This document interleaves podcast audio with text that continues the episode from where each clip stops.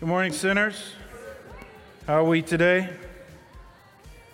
Yeah, good. A little wet. Do you appreciate the umbrellas today? If for some of you who got people walked from your cars, yeah, good, good, good. It's good to be back in front of you again. If you're a guest here today, what we do is we pick a book of the Bible and we walk through it. And we are walking through, continuing through the book of Mark. And uh, for me, it was good to sit back to watch Piper uh, share on uh, our celebration of motherhood, to have my brother come in from Victoria and share, and then again last weekend to have Mike. And then, of course, people say, Look at you only work one hour a week. How come you're not preaching? So I'm here in front of you again today. So, And next week, I got another guest coming in. Anyway, it's good. It's good to be here. So open up your Bibles, your iPads, your iPhones, your eyelids, especially, and let's go to the book of Mark, chapter 2, starting at verse 13. And I want to start off this morning asking you a question. Are you ready for the question? Who do you think you are? Hmm. Or, or maybe you've heard the question phrased this way Don't you know who I am? This is the one I use all the time, personally. See, there's, there's actually a universal problem that doesn't seem to escape any of us. And this problem is actually the problem of self righteousness. And self righteousness seems to be no respecter of persons. It can have that buttoned theological arrogance, maybe some of you are familiar with this, of coming across like, I know more than you. And if you were as theological as I am, you would be as spiritual as I am. Or um, it could take the form of looking down on somebody who doesn't appear to be as spiritually mature as you are. It could take the form of a parent who says something like this to their child I can't believe that you would do such a thing. Why, in my day, you remember those words? I would never thought of doing such a thing. And of course, essentially what we're saying to our child is, is that your problem is that you're not nearly as righteous as I am. So self righteousness is no respecter of persons. One person said this let us beware of self righteousness. Open sin kills thousands of souls, but self righteousness kills its tens of thousands. Think about that for a moment. So, here, here are a couple of other questions on a rainy Sunday. How does your view of yourself, now think about this, how does the view of yourself affect the way you think about your need for God and His grace? How does the view of yourself affect the way you think about your need for God and His grace? Or how does the way you think about yourself shape the way you think about and respond to others who are around you? So, you are, whether you realize it or not, are in a constant, we all are. We're in this constant daily habit of self assessment and self evaluation. We're always examining ourselves. In other words, there's even a ritual for me prior to going up before people that I go through. I have to examine my exterior. Do I look okay? Do I pass? Because I don't have this gifting of matching clothes properly, I have to look to the one who tells me and gives me the thumbs up. Pastoral confession. Number one thing that you always do before you go on stage is a fly check. It is. We go through an assessment. Is my hair okay? Do I have toothpaste? Do I have my am I shaved properly? We all do this. Then we start assessing ourselves when we're talking with other people. Is my breath bad? Thank goodness for masks, right? I haven't had to chew gum for a long time, but it, it's but now we're more self aware. We become very self aware, engaging people. Uh, I know I have a problem of always looking past people. Uh, I see movement, my ADD kicks in, I'm going on. My wife says, Look in people's eyes. Self assessment Am I looking? Am I concentrating? Am I listening? And am I hearing? Two different things. And we have this incessant internal conversation that is always going on in our heads 24 7. And again, it's not a bad thing because it can actually lead us to good places. Maybe uh, because um, Maybe we need to learn to confess some more and be aware of our sinness and um, be able to come to a place of repentance. But it can also be a very dangerous thing because we are all too skilled at giving ourselves arguments for our own righteousness. We're too skilled in being able to recast our wrong in a way that is now more acceptable to our conscience. In other words, we want to feel better about ourselves. We're too skilled at comparing ourselves, when you think about it, to other people and assessing ourselves as somehow, some way, I've arrived. Maybe you haven't, but I have. And we're too comfortable and quiet, but deadly when it comes to the condemnation of people around us who seem so messed up. And this is actually the lead up to where we find ourselves in Mark chapter 2. Jesus is still in Capernaum. He goes out again to the Sea of Galilee, similar to Mark chapter 1, verse 16, where we see Jesus passing alongside the Sea of Galilee. Only this time, Jesus isn't walking alone. As a matter of fact, we're told that there's this large crowd that's coming to him, uh, and, and he's teaching them. So he's, he's now a pretty busy guy, and we see this familiar passage um, uh, or pattern throughout the passages in, in Mark. Jesus, again, he's withdrawing from the crowd. He's got to recharge. He's trying to get away uh, to the shores of Galilee, but uh, as it always happens, the crowds are out there and they're looking for him. And Jesus has become this very popular teacher, miracle worker, and exorcist only in the second chapter of Mark. And now, in this passage, and Mike looked at it last week, we saw that Jesus had begun to proclaim that people's sins are forgiven alongside miraculous healings, leading all the people to say, We've never seen anything like this before. And they're now attracted, but not everybody is thrilled that Jesus has this rise in popularity. The scribes, the Pharisees, they, they're watching the crowd celebrate Jesus, but they're growing more and more apprehensive. They are not liking what they see. They've already accused Jesus of blasphemy last week, but they were publicly then rebuked by Jesus right after that. It was kind of like they got their hands slapped publicly. And yet, here the whole town is excitingly following Jesus. And it's safe to assume that the religious leaders are highly suspicious of, if not already antagonistic, towards this wonder working rabbi from Nazareth. Who is this guy? And Jesus doesn't go out of his way to alleviate any of the suspicions. As a matter of fact, he makes problems worse by linking arms with some shady characters.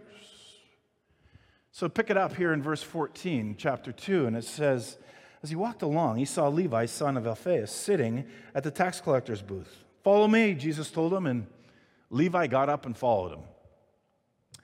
Now, the Jesus, re, English is my second language, so if I stutter, you'll forgive me. The region where Jesus is walking is ruled by a guy named Herod Antipas. Now, literally has one or more toll booths where people are coming into the region. They're coming into Galilee. They're actually coming into another place from Herod Philip's territory. It's called the Diac- uh, uh,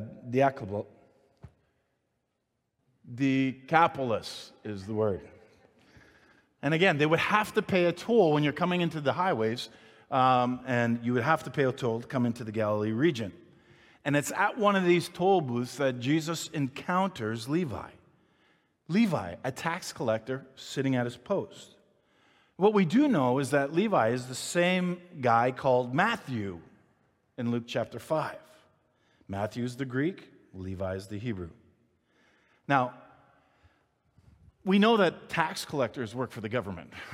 and if you work for CRA, just don't tell anybody. So the tax collectors here, they work for the Roman government collecting various taxes and tolls. And the Jewish people think of them as sinners in the highest order. And it's easy for tax collectors now to inflate the amounts owed and to pocket the difference. Rome still gets their money, but they get a little bit more. And so people believe these tax collectors, just by nature of their job, are guilty of extortion. And as agents of the Roman government, tax collectors are part of the system that actually keeps Israel into subjugation. They're slaves. And so these tax collectors also come into frequent contact with Gentiles. Now, this is a religious issue. And so, if they're Jewish and they have contact with the frequent contact with Gentiles, they are now ritually unclean. And so, because of all of this, the Jews don't feel it necessary to deal honestly with tax collectors because they're not welcome in the temple. And they're also guilty of being dishonest. And so, this is the tension that is going on. Now, Jesus sees Levi sitting at his tax collecting booth, and he says to Levi, He goes, Follow me. And this is remarkable. And it's a remarkable act that will offend every patriotic Jew. So remember, Jesus is being followed by a bunch of people. He sees a hated tax collector. He says, Follow me.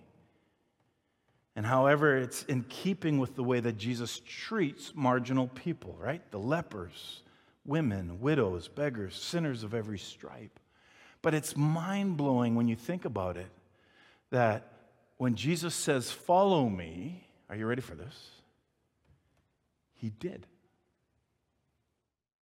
Levi gets up from his booth and he follows Jesus. Now, Mark doesn't provide a whole lot of detail here, but there's something very powerful about this moment when Jesus looks at this despicable this immoral man who literally stands for everything that's opposite of what Jesus came to do and to produce. And Jesus looks at him and he actually sees potential in this tax collector. This man whose very lifestyle gave you no hint that he had any spiritual interest at all, whatsoever. Jesus is about to call Levi away from uh, everything that has excited him and given him life, if you want to put it that way. We would expect Levi to look at Jesus after the, the invite and he'd go kind of like, Yeah, right, me follow you, the Messiah? Are you out of your mind? But he does. He does. And do you know why? I think it's grace. I think without question, Levi would have heard all the stories about Jesus spreading like wildfire in the area, but grace gives Levi the ability to respond in that moment. Grace gives Levi uh, open eyes to see who Jesus is. Grace moves into his heart. Grace begins to change his thinking. Grace changes his desires. And what does he do? He gets up and he follows after Jesus. And what Jesus sees is the radical, transforming, life altering, God glorifying potential of grace. Something's at work here. And you need no more argument in all of Scripture for the power and the importance of grace than the calling of Levi, this hated guy. And I think if I could speak for you, and I'm going to do that.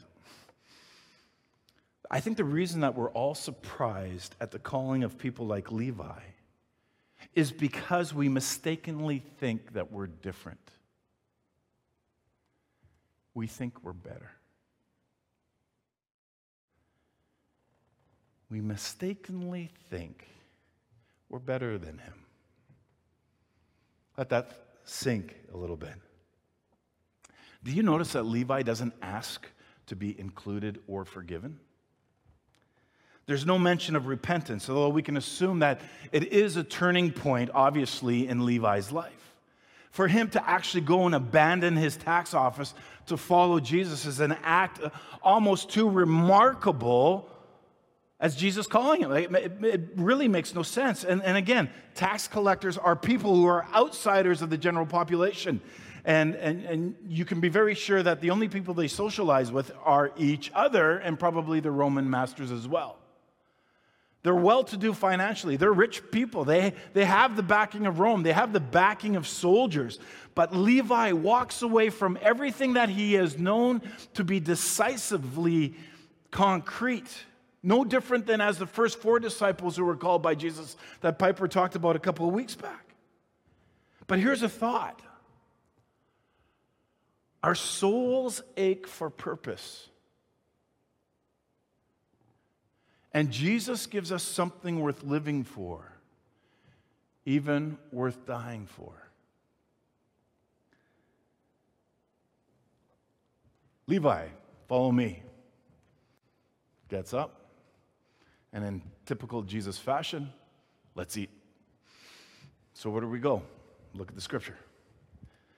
We find ourselves in Levi's house. While Jesus was having dinner at Levi's house, many tax collectors and sinners were eating with him and his disciples, for there were many who followed him.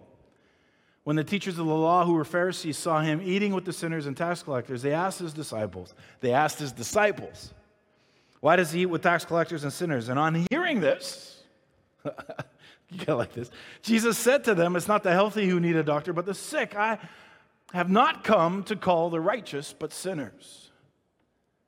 I think, you know, we, we tend to look at the scribes and Pharisees in Scripture, we tend to think badly of them all the time because they oppose Jesus. But there's something that you have to keep in mind when we're reading the Scriptures however, is that they were devout people. They were devout men dedicated in their understanding of honoring God by keeping, faithfully keeping the Jewish law. However, they made two mistakes. First, they became very prideful. And again, pride is a spirit that quickly becomes an obstacle in our spiritual growth. And second, they studied the law in such fine detail that they often got lost in the minutiae and found themselves distracted from the law's main purpose. Hence, we have 613 different little commands when really it shouldn't be that tight. We can probably say they no longer see the forest for the trees, but now the scribes and the Pharisees do not confront Jesus directly because he schooled them already last week. Instead, they address his disciples. And why is it such a big deal that Jesus is eating with these folks? What's going on? And again, we have to understand the importance of hospitality was very significant in the culture that we see here. One commentator said this eating with somebody had special connotations. It was an offer of peace, trust, brotherhood, and forgiveness. In short, sharing a table meant sharing life. I love that.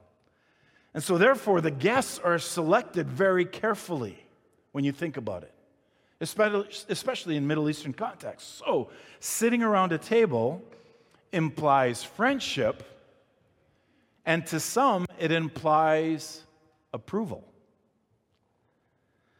On the other hand, the question that the scribes and Pharisees are asking has to be one of the most arrogant questions in Scripture. Because the only way that you can ask that question, why does he eat with those sinners is if you come to the conclusion that you're not one. So, does Jesus approve of tax collectors and sinners? Does he endorse their behavior?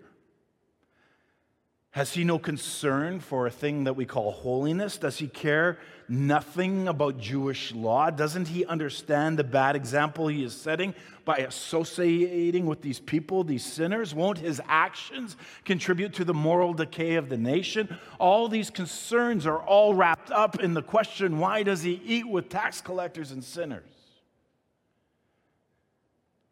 Now, again, we need to hear this. The tax collectors are bad dudes, they're bad people. They're despised people. You know, if lepers were despised for their diseases, these people are despised all the more. These guys were Jews who worked for the Roman government. They handed out an exorbitant tax that essentially broke the back of the economy, and they took a good portion of that for themselves. They were political turncoats. They were thieves. They were known for their lawlessness. They were known for their immorality. And as a group of people, tax collectors, like I said, were excommunicated from the synagogue. They, they were known to be so corrupt that they weren't even allowed to testify in the court of law. So it's only natural that Levi would invite tax collectors and sinners to his table because they are his only friends. They are the only ones who would accept his invitation. So let's put the story in modern times. Let's say that Levi is a producer of a porn company who associates himself with other people in the adult film industry. And he throws a party and he invites these people as well as some gang members and some drug dealers, and some drug addicts, because those are the only people who will accept the invitation. And I don't think that my example is very far off today. And for some respect, the same moral revulsion that some would feel about associating ourselves with a person or people like that would have been what most Jews would have felt by associating with tax collectors and sinners.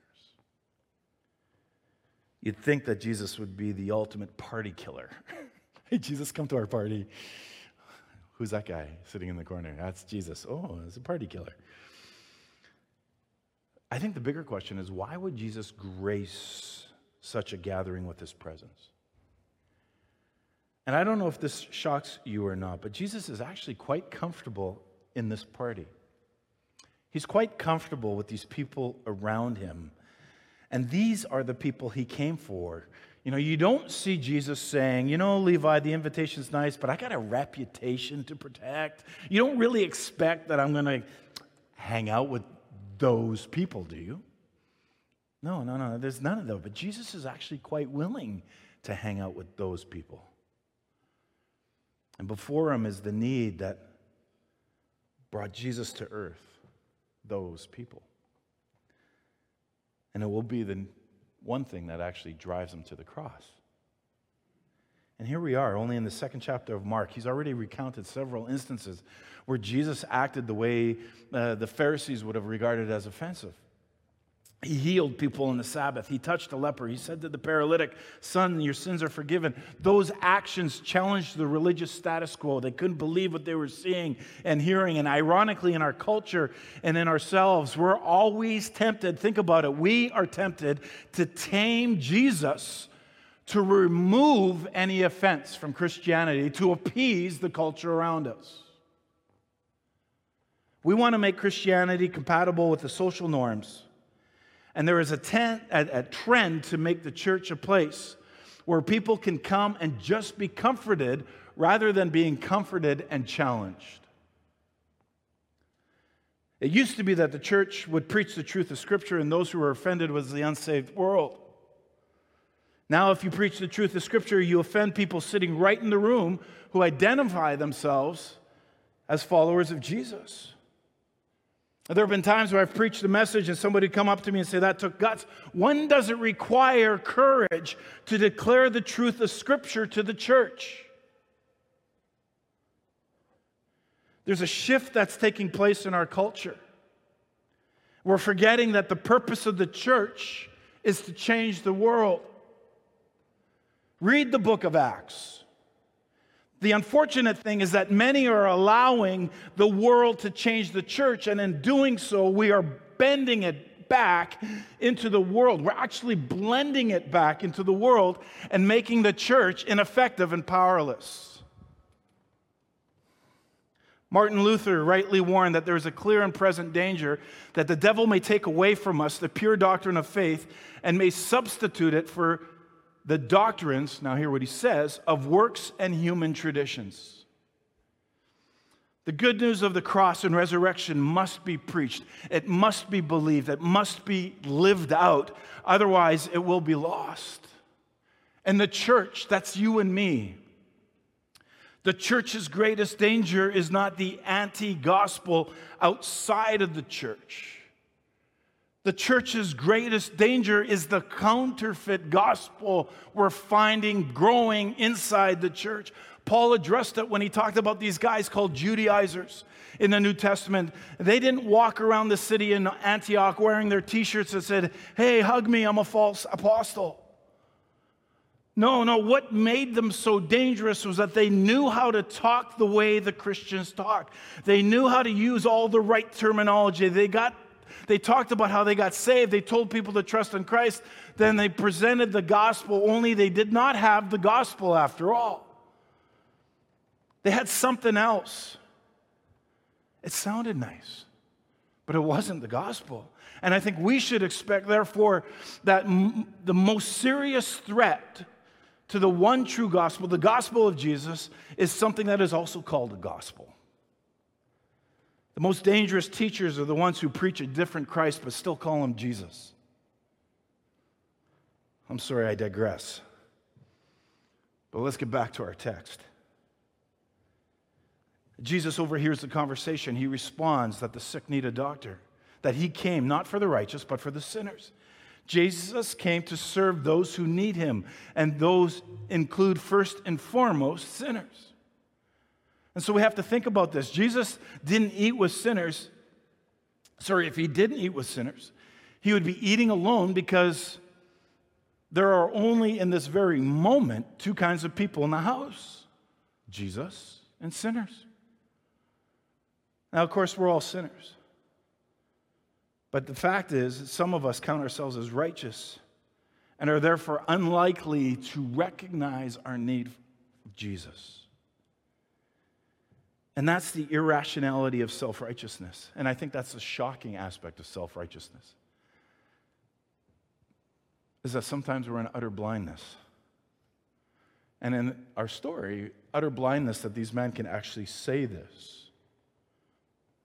You know, when we think of sinners, we can actually if I could put it this way, we can actually have three classes of sinners. You know, there, there are people out there, sinners.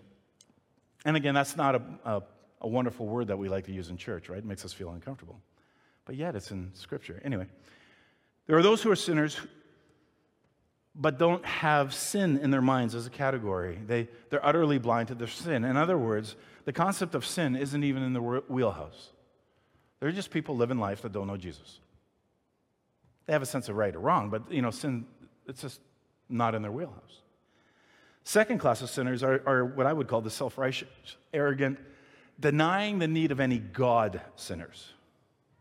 These are those who are, could be very vocal, but you know, have a concept of what sin and God is all about, but just deny.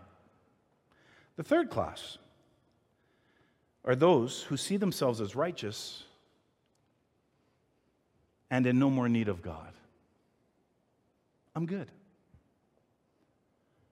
Like Jesus said, I came not to call the righteous, but sinners.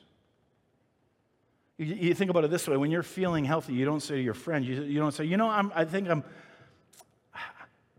I think I need to go see a doctor because I'm feeling really good right now. We don't say that. But Jesus is saying something interesting. He's saying, My message is a message of hope to sinners. I came to call sinners. And so, Jesus in this moment is giving us a picture of the zeal for his ministry. He sits with the despised, he sits with the rejected, and the seemingly spiritually hopeless people because that's exactly what he came to do. And he's there because he understands that he is their only hope. And those who acknowledge their sin, those who are self aware of their sin, they're having those conversations I'm not worthy to be in the presence of this individual, are more likely to welcome his ministry. And as we assess the story, we need to remember that we live in a similar, similar cultural ethos where almost anything goes kind of world where people reject the idea of sin and the need for repentance. That's our world. And yet we still need to welcome sinners, but we also need to encourage them to uh, experience rebirth and to practice spiritual disciplines and to grow in the knowledge and the understanding of what it means to be a follower of Jesus. And ironically, today we are less likely to be critical of sinners than other Christians. Right? The charismatic or the non charismatics, the liberals, the conservatives. That's where the war is going on. And unfortunately, we reserve our most potent venom for our brothers and sisters who see things somewhat differently than we do. And this struggle is literally a day by day battle in our hearts because the true gospel of complete and total reliance upon Jesus is always trying to be replaced by a different gospel. That's the war that's going on within us this gospel of self congratulatory self righteousness. And I'd like to think that it doesn't exist inside of me, but let's be honest, it does. Maybe that exists in your prickliness when somebody comes to you to point out perhaps a wrong in you. Ooh. And you can feel your inner lawyer being activated. Right? And you're already, you know, before you speak, you're rising to your defense and you're quick to let that person know that you're not the only sinner in this room. Maybe that exists also in a parental impatience when you can't believe what your child would do. You ever been there, parents? Well, of course you can. You're a sinner too. they get it from you. Just saying. And in case you haven't realized this, yeah, parents you are much more like your child than unlike your child. Just throwing that out there. Maybe it exists in that condemning heart towards people outside of this building. People who maybe don't know who the Lord is. Maybe it's that spirit of criticism towards fellow believers who don't seem to get their theology the way that you do, or whose lives don't seem to be as ordered as how your life is. And I think this is the clear and present danger. And we see this danger in this passage because this was the religion of the Pharisees. And the religion of the Pharisees can't help but collide with the gospel of the kingdom. And see, my prayer as pastor is that God would help us to have a biblically accurate view of ourselves and not a view of ourselves that causes us to beat ourselves up. Because if you're beating yourself up because you feel that you're not worthy, you're still holding on to some self, aspect of self righteousness. You, you still want to be independently righteous. So, my prayer, my prayer for us is actually that God would fill us with a profound sense of need that runs uh, us to the cross. Why? To find forgiveness and, and there to worship uh, our Savior, our Redeemer, whose grace is our hope, is our peace, is our strength. His Spirit is our power to go and reach the world around us. You continue on in the story. It's quite interesting. John's disciples and the Pharisees were fasting. So here's the irony of the story that follows directly after the feast in the house of Levi. You know, what are the Pharisees doing? Well, Jesus and his disciples are enjoying a good meal. they're having barbecue, they're having shish kebab, there's lamb, there's chicken, that's all happening there. They're enjoying this good meal while these other guys are fasting. It's beautiful. And really, in the Old Testament, the only fasting that was required was actually once a year. It was on the Day of Atonement. You can find that in Leviticus. But by the time of Jesus, many religious renewal movements began a practice of regular fasting to express their contrition over sin, pleading for God to restore Israel. Fasting, if you didn't know, involves the uh, absence of food and in some kinds even liquid or drink for a period of time. And some would do it to express grief or penitence or to prepare oneself for prayer or divine revelation, asking God for favor. There's lots of different things. Even in at least one instance, God uh, also commanded fasting as an act of contrition. We read that in the book of Joel. So, numerous other reasons, but only really prescribed once in Leviticus. And we're told that both the Pharisees and John's disciples fast, but the people noticed that Jesus and his disciples were, were not. As a matter of fact, they seemed to be living it up, having a great time. Now, when we look at the life of Jesus, we see that the, this Jesus movement, if we could put it that way, was characterized by celebration rather than somberness. And this is very hard for some people to accept because people are concerned that Jesus and his disciples are not taking their religious observance very seriously. Now, how many of us were, grew up in a church, if you did, that when you walked in, you were supposed to be serious and you can't do anything and you can't run and you need to sit and you need to be quiet? Anybody? Or am I the only one? Yeah? And now you come to Soul, and what happens? Kids are running all over the place, and it's like total chaos. That's awesome because that's family. But there's still a sense of holiness when we gather together. There's a sense of holiness when we worship, when we pray, when we pray for one another. There's a sense of holiness, even though when we first started this as a church during our coffee break, you don't do coffee in church. Yeah, you do. It's communion. You're with people, get over this COVID hump and we'll be breaking bread with people once again. It's so important. Yes, there's still an element of holiness to our faith, without question, but there is a whole element of party that we're missing out on.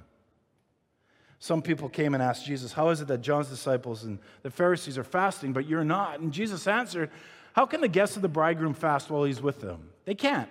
So as long as they have them, but then the time will come when the bridegroom will be taken from them, and on that day they'll fast. Now, again, let's look, before we look at Jesus' response to this accusation, I want to think more carefully about something in particular. When you look at the scriptures and the stories of Jesus, and you remember those, if, you, if you're familiar with them, have you ever noticed how often we're told stories about Jesus sharing meals with people? It's surprising if you take some time to actually think about it. Of all the things, out of all the miracles, the teachings, the encounters that Jesus had, the gospel writers selected only that which was most important for telling the story of Jesus. Actually, John tells us that if they wrote down everything that Jesus did, the world itself couldn't contain the books that would be written. But we're told repeatedly about Jesus sharing meals with sinners and tax collectors, with Pharisees, with women, with Zacchaeus and Lazarus and Martha and Mary, with multitudes, the feeding of the 5,000, feeding of the 4,000. Of course, his final meal, the Last Supper, that he shares with his disciples before his death. And after Jesus is resurrected, twice we are told that he uh, reveals himself to his disciples. How? Through the sharing of a meal with them. And further, think of how this often this theme of fasting and banquets and wedding meals and eating comes up with Jesus' teachings and parables. He loved his food. I would think that if he was walking today, he'd probably have a Traeger. right? now, now I've caused division in the church. So, why the emphasis on food? Why the emphasis on table fellowship? And again, I'd like to think that part of it is, is a great deal to do with the cultural connotation at that time of sharing meals together.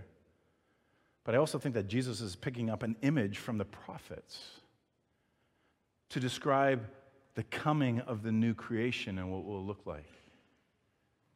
Yeah, the, the end times. We read in Isaiah, on this mountain, the Lord of hosts will make for all peoples a feast of rich food, a feast of well aged wine of rich food full of marrow, of aged wine refi- well refined, and he will swallow up on this mountain the covering that is cast over all peoples, the veil that is spread over all nations. He will swallow up death forever, and the Lord God will wipe away tears from all the faces. He will reproach of his people will be taken away from all the earth, for the Lord has spoken.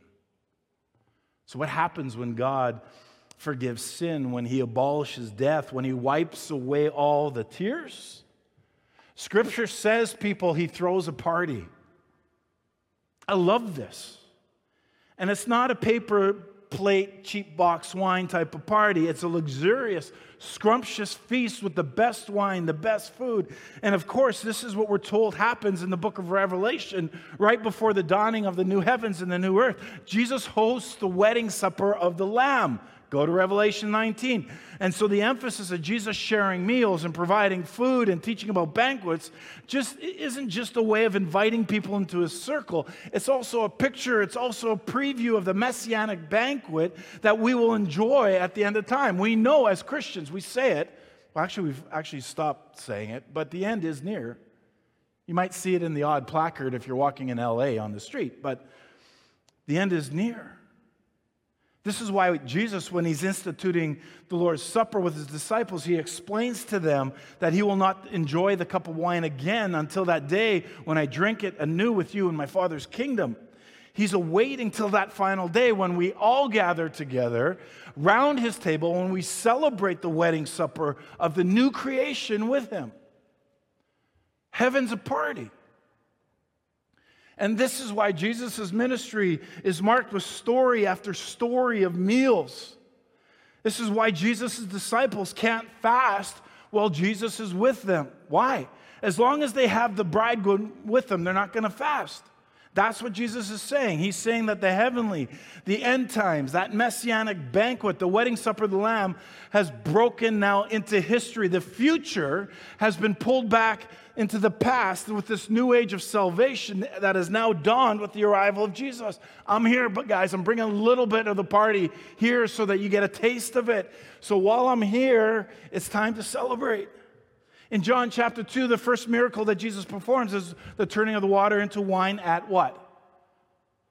A wedding, a party. We're told he did this as a sign to manifest his glory. Signs point forward to something. What did this point forward to? It points Jesus' heavenly glory, the glory of a heavenly banquet. This is also why Jesus immediately explains a little parable of a new patch uh, uh, of, of, cloth being sewed and a, a new wine here. He has come to bring something about a totally new redemptive history, the dawning of the new age of salvation. And now, of course, that banquet, that new heavens and new earth, that feast has not come yet. And Jesus explains that when he says, The day will come when the bridegroom is taken away from them, and then they will fast in that day. But now we party. So, what now is happening here is they stand in this unique and interesting time where the bridegroom has come and they've been united by faith to him, and he's promised that he will always be with them and us. I will never leave you. So, in one sense, it's party time because Jesus is here with us. But on the other hand, when you think about it, Jesus is not physically here with us. He's ascended to the right hand of the Father, and we wait his return. But who has he given us? He has given us himself in the presence of the Holy Spirit. So, he is always with us to the very end of the age. So, what do we do? There are actually two takeaways I want you to, to walk out of here with today. Two. First one is fast. Okay? Jesus explained that when he is taken away, his disciples will fast. And, and again, what we have here is Mark recording a collision between the gospel of Jesus and the gospel of the Pharisees. The gospel of the Pharisees doesn't need Jesus, it's a gospel of self reliance. It's based on traditionalism, it's based on legalism, and that's exactly what Jesus collides with. Now, remember what Mark is doing. Mark is beginning to report the collision that is taking place as Jesus begins to lay out his identity on who he is. He begins to lay out his purpose. We're only in chapter 2. And he begins to lay out his ministry and his call to repentance and faith, which is the gospel of the kingdom. And the Pharisees are following him around, and Mark records these interactions. And so Mark is writing the history in such a way to bring together these important collisions that are taking place between Jesus and the Pharisees. And we are now watching what's going on. And he is not here comforting in the tradition of fasting. In fact, we have Mark in Mark, a time when Jesus uh, fasted already, it's already recorded. And he's not attacking fasting, really. What he's attacking is the traditionalism of the Pharisees. I often quoted uh, Jaroslav Pelikan, especially when I would do uh, some of our prayer postures, but I, I like what he says here. He says, Tradition is the living faith of the dead. Traditionalism is the dead faith of the living. And I suppose I should add it's traditionalism that gives tradition a bad name. Do, do you see what he's saying here? We have tradition. We have tradition. We come, we gather together, we sing, we read scripture, we preach. This is tradition that goes back thousands of years. But we also have traditionalism. You must, you need to.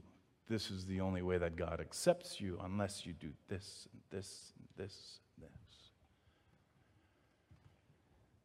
And so you see, for the Pharisees, fasting had nothing to do with God. In fact, Jesus makes an effort to point this out in Matthew chapter 6.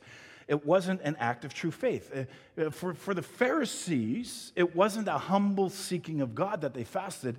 It wasn't that they were broken before God. It was done before men so that they could build up the individual. I do it to build me up. And it was part of that system of the self reliance. It was part of that self righteousness. It was part of that pride. And fasting to them, the Pharisees, meant to point people to me, to prove to them I'm spiritual and I've arrived. However, real fasting is when I give up the physical food that I would normally enjoy and eat and bring myself broken and needy before God. That's what fasting is. Fasting says, God, you and you alone are my only hope. I, I need to focus on you and not me belly. Right? And so the Pharisees would be taken quite back. They'd actually be quite outraged that Jesus' disciples aren't fasting. Their pride, their identity is not rooted in God's work on their behalf, but on their own work, on how I can do traditionalism to get closer to God.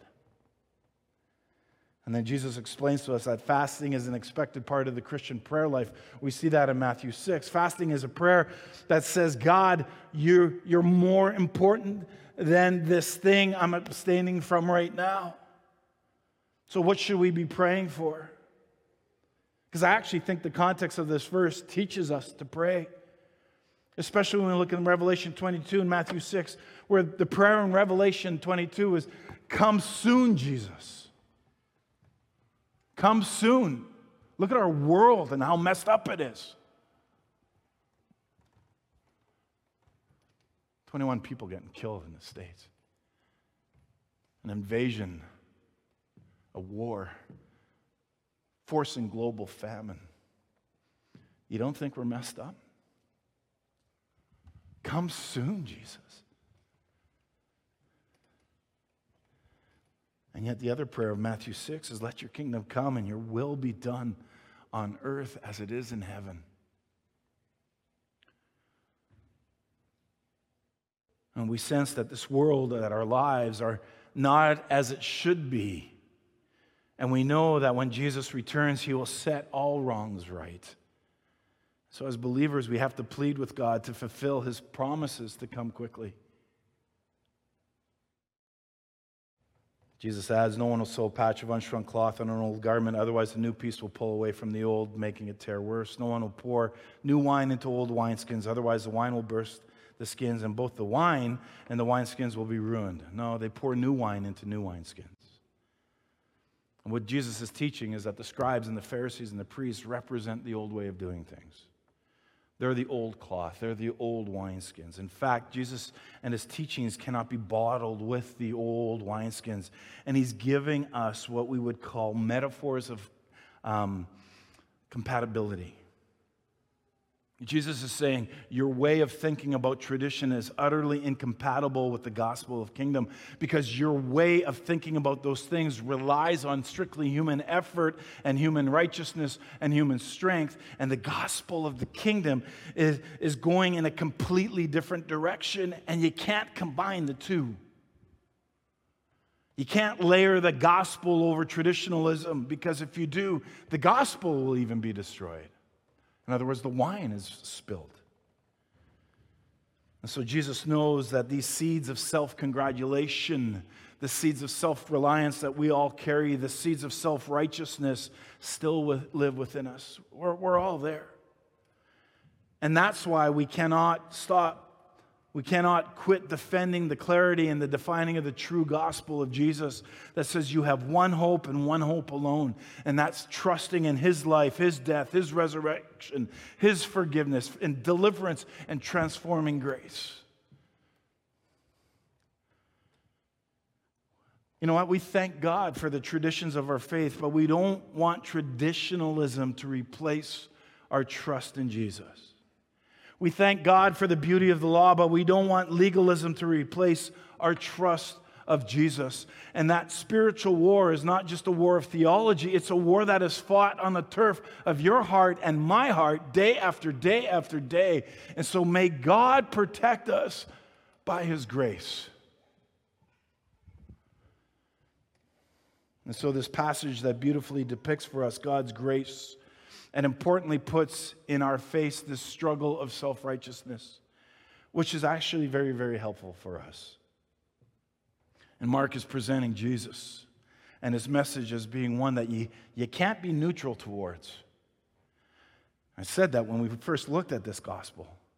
That Jesus has made these outrageous self claims, and either he is the Son of God who is the Messiah or, and has the power to forgive sin, or he's a horrible blasphemer. And so the scribes and the Pharisees begin to follow him, and eventually they're going to try to trap him, and that this pattern will lead to his trial and ultimately his death. But we're to fast. There are two takeaways, and I want to end on this one because it's very practical, and it's my favorite. We feast, we fast, and we feast. Now, if you hear about somebody who's fasting as they pray, you probably think, wow, that's a very spiritual person. But when you see somebody throwing a party, chances are you might not think of them the same way. And I'm hoping to maybe shift our perspective some on that today. Did you know that one of the most repeated commands in the New Testament is the command to exercise, not exercise, but even better, exercise hospitality. Do I get an amen? Okay, good. I hope we're going to get some practical application out of this one. The pastor likes his exercise. No, exercise hospitality. You know what I've re- recognized in our culture? And, and part of this is COVID, but even pre COVID, we've noticed it. I grew up in a family that the house is always open. We have tried to always practice having people in our house. It's hospitality, it's who we are. So actually, it's a calling of an elder I'll get to in a moment. But what we're finding now, it, it stuck out to us. I, James and I were in, in the Ukraine, and we were told we're going out for supper. And five hours later, in the same restaurant, and food after food after food, James looks at me and goes, Dad, we've been here for five hours. I can't eat anymore. And he goes, Why don't we just go to somebody's house? And of course, one of our hosts heard that and he turned around and he looked at James. His name was Oleg, go figure. Um, and he goes, Because our houses are too small, there would be no place for anybody to sit. So we go to a restaurant and we spend hours in the restaurant. But that was their hospitality. It's still their hospitality today. But the shift that's taken place in our culture is that we are so adverse to bringing people into our home. So we may take them to a restaurant. And if we do, we go Mennonite, right? Dutch. Dutch Mennonite. There's something spiritual about bringing people into our homes having coffee. I remember my mom would put sugar, butter, and cinnamon on toast and feed it to our guests because we had nothing else in the house. Anybody ever have that kind of mixture? Yeah. It didn't have to be a big spread. It just had to be people having a cup of tea, a cup of coffee, being with each other, laughing with, uh, crying with each other. You know, if we see somebody throwing a party now, chances are we don't think they're all too holy, right? And yet, and yet the New Testament's command is that we are to exercise hospitality, and it's so important. It's actually something, I'm convinced of this, it's something that defines a Christian. So much so that if you are an elder in the church, now the overseer is to be above reproach, faithful to his wife, temperate, self control, respectable hospitable, able to teach. Again, I would not be qualified to serve as one of our pastors if my family and I were not hospitable. I love what 1 Peter wrote. We looked at this before. At the end of all things is at hand. Therefore, be self controlled, be sober minded for the sake of your prayers. Above all, loving, some, uh, loving one another earnestly, since love covers a multitude of sins. Show hospitality to one another with the best part, without grumbling. Oh, I hate that they're coming over. Do you see what it means to be a believer? To invite people into our homes yeah, okay, you don't want to bring them in your homes. I get it. They're allergic to cats and dogs. I get it. And you're a crazy cat lady or crazy dog lover. I get it. but be hospitable in the way that you can. In the way that you can. Right? Look at the world we live in. Look at this crazy world. And again, I come back, the, the end is near, right? The end is near, so what do we do? You ever see the movie, uh, the Netflix movie, Don't Look Up? Anybody? Any, anybody? Okay. Well, what was the final scene? Do you remember? Because you watch too many movies. Okay, the final scenes are all sitting around a table. What are they doing around the table? They're eating. Why are they eating around a table? They're about to die. It's a great movie. it ends with death. Death by eating, basically, well, actually, nuclear destruction, but death by eating. It's, it's a great concept. Here they are, the folks are sitting around, the end is near. They invite people over and they cook a meal. The book of Revelation tells us upon the arrival of new creation, dinner will be provided. You won't need to bring your own. Isn't that awesome? A wedding party. And so, one of the best ways that we can learn from Jesus to display the kingdom of God here on earth is by hosting meals here and now, by anticipating the heavenly banquet that is to come. My hope and prayer is that as you walk out of here today, is that you will see the importance of hospitality. Yes, we're about eating. We're about bringing people over. It can literally display a preview of heaven on earth with your kitchen table. You want to show what Jesus, the world what Jesus is like? Break some bread, clean the house, go over and invite your neighbors over. If you don't want to bake bread, do skip or something else. Uh, either way, you can make it work. Do you want the church to grow in health and love and discipleship? Invite another person or another family over for lunch that you don't know at all. Oh, that's risky. Yeah. Yeah. You may never have them back again, but that's okay. You did it at least once. Or you may have your best friends ever. Don't underestimate this. When somebody in our community gets sick, has a baby or a death in the family, we organize a meal train. You cook a casserole, you bring it over, whatever it is. You know, I've gone to Sobeys and bought already pre cooked stuff and dropped it off for people. You know, this isn't some minor spiritual gift. When we do stuff like this, we're creating a little pocket of God's kingdom here on earth with the love of a home cooked meal. And for those who feel like they're not doing anything significant for the kingdom, because maybe you're a stay at home mom or dad, know that every night that you put a meal on the table for your family, you're showing the love of God and the joys of heaven to your family.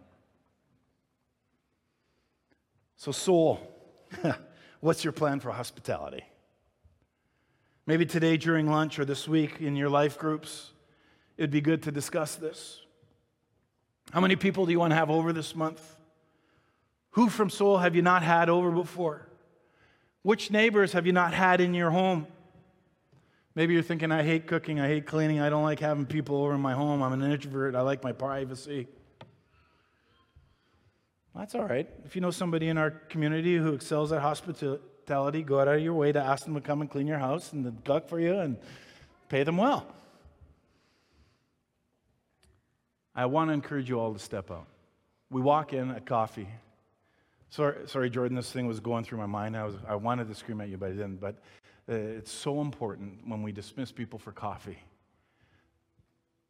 that there's a little tagline that we don't always say, because sometimes it's, it's presumed. And that tagline is talk to somebody you don't know. That's the first stage of hospitality. Talk to somebody you know. So, as, as I'm going to share, as a lead pastor, things that break my heart. Somebody goes, they're new to our community, they grab a cup of coffee, they grab a cup of tea, and they stand there like this, and nobody talks to them. Drives me over the wall. And, and my, my self righteous kicks in where I feel I have to step up for everybody else. And that's really hard for me because I, I realize that while he's a pastor, he's paid to talk to people. There's something about hospitality. There's something about warmth and friendliness. Yes, sometimes people want to come to a bigger church because it's easier for them to hide. That's not soul. That's not soul. Step out of your comfort zone. Introduce yourself to people at coffee. Invite somebody to do lunch. It doesn't need to be a big spread, it could be toast with cinnamon and sugar and butter. Try it. You may like it. It's great for cavities. Dentists love it. But that is really the hospitality of the kingdom. This is what Jesus lives out for us.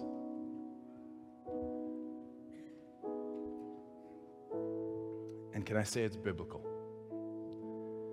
It's the way of Jesus. And maybe we don't have much time left on this broken planet, so then let's make the effort to practice what Jesus modeled and to eat and to party with those who need encouragement and who also need the hope of the gospel of Jesus. I, I, never take anything for granted, but before we pray, maybe you're not a believer here today and you have assumed that because of your past or because of what you've done or what you've been or what's been done to you, that you wouldn't be welcome to Jesus' table. I want to ask you to reconsider that there is nothing that will disqualify you from coming to Jesus today and that the only thing that will keep you from sharing in this good news is your refusal to come to Him. So, if you want to know more about what that looks like, maybe ask the friend that invited you to come today or come and talk to one of our pastors. You can email us, you can call us. Um, come talk to me after the gathering. Contact us online, but we'll take our time to talk, to answer your questions to the best of our ability, and to pray with you. So I can invite you all to stand.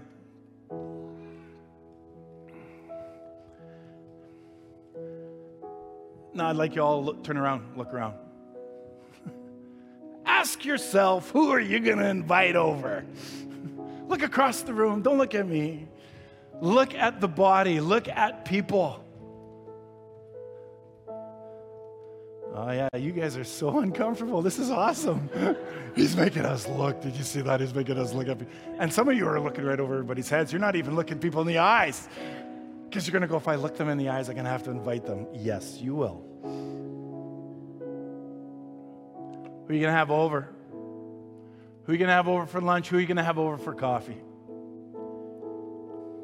Take them to 7 Eleven. I hear it's cheap. Let's pray. Lord, we confess our utter need of your grace and that we have nothing in ourselves that could achieve acceptance with you. And we have no ability to move forward towards you and no ability to live in a way that would please you. And our only hope is your grace. And yet, having said that, we would confess also that self righteousness is still a clear and present danger in our lives. And we don't think that we're bad company. We, we think that we'd be good company for you, but Rescue us, God, from that self righteousness that crushes a seeking and celebration of grace and it crushes gospel ministry.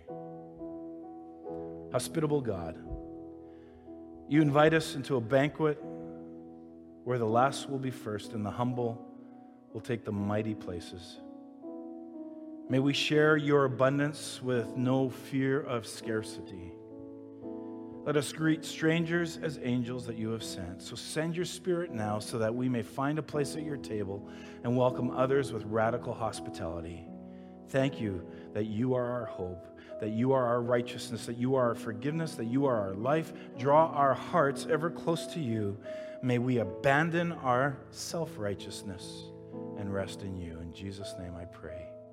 Amen. Just before the blessing, you may or may not have heard Cliff Dirksen has passed away. Cliff uh, was a um, uh, steering committee member here at our church, him, him and Wilma, uh, for quite some time. And then when Cyrus went to plant the church, they went to join him. He passed away. The funeral will be here on Saturday at 10:30. If you want to come, you're invited um, to show support to the family and everyone else in that way.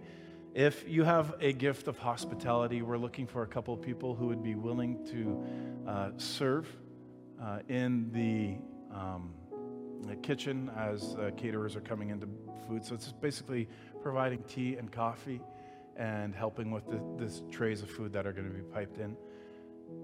Did you get a team for?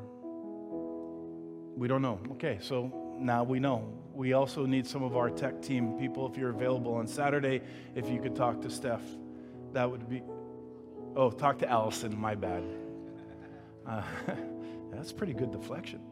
Uh, talk to Allison, as we'll need uh, some support and help in that way too. So, are you ready for some hospitality? In ancient time, the one who blessed extended his hands for a blessing. Those receiving blessing did likewise. Before we stack chairs, Soul Sanctuary, as you leave this place to go out into the world, may you practice hospitality among our own church family and your neighbors. May you show compassion to each other and within broken people to be especially gracious with them and help carry each other's burdens. May you show works of mercy to our community through your presence and your prayer. And may you pray for justice in this world, remembering and grieving along with those suffering from violence, from hunger, illness, poverty, racism, war, and despair around this globe. Now may the word of Jesus guide you. May the light of his spirit bless the work you do with the love and warmth of his heart. Now be blessed and go and live the church and invite somebody out for lunch. Amen.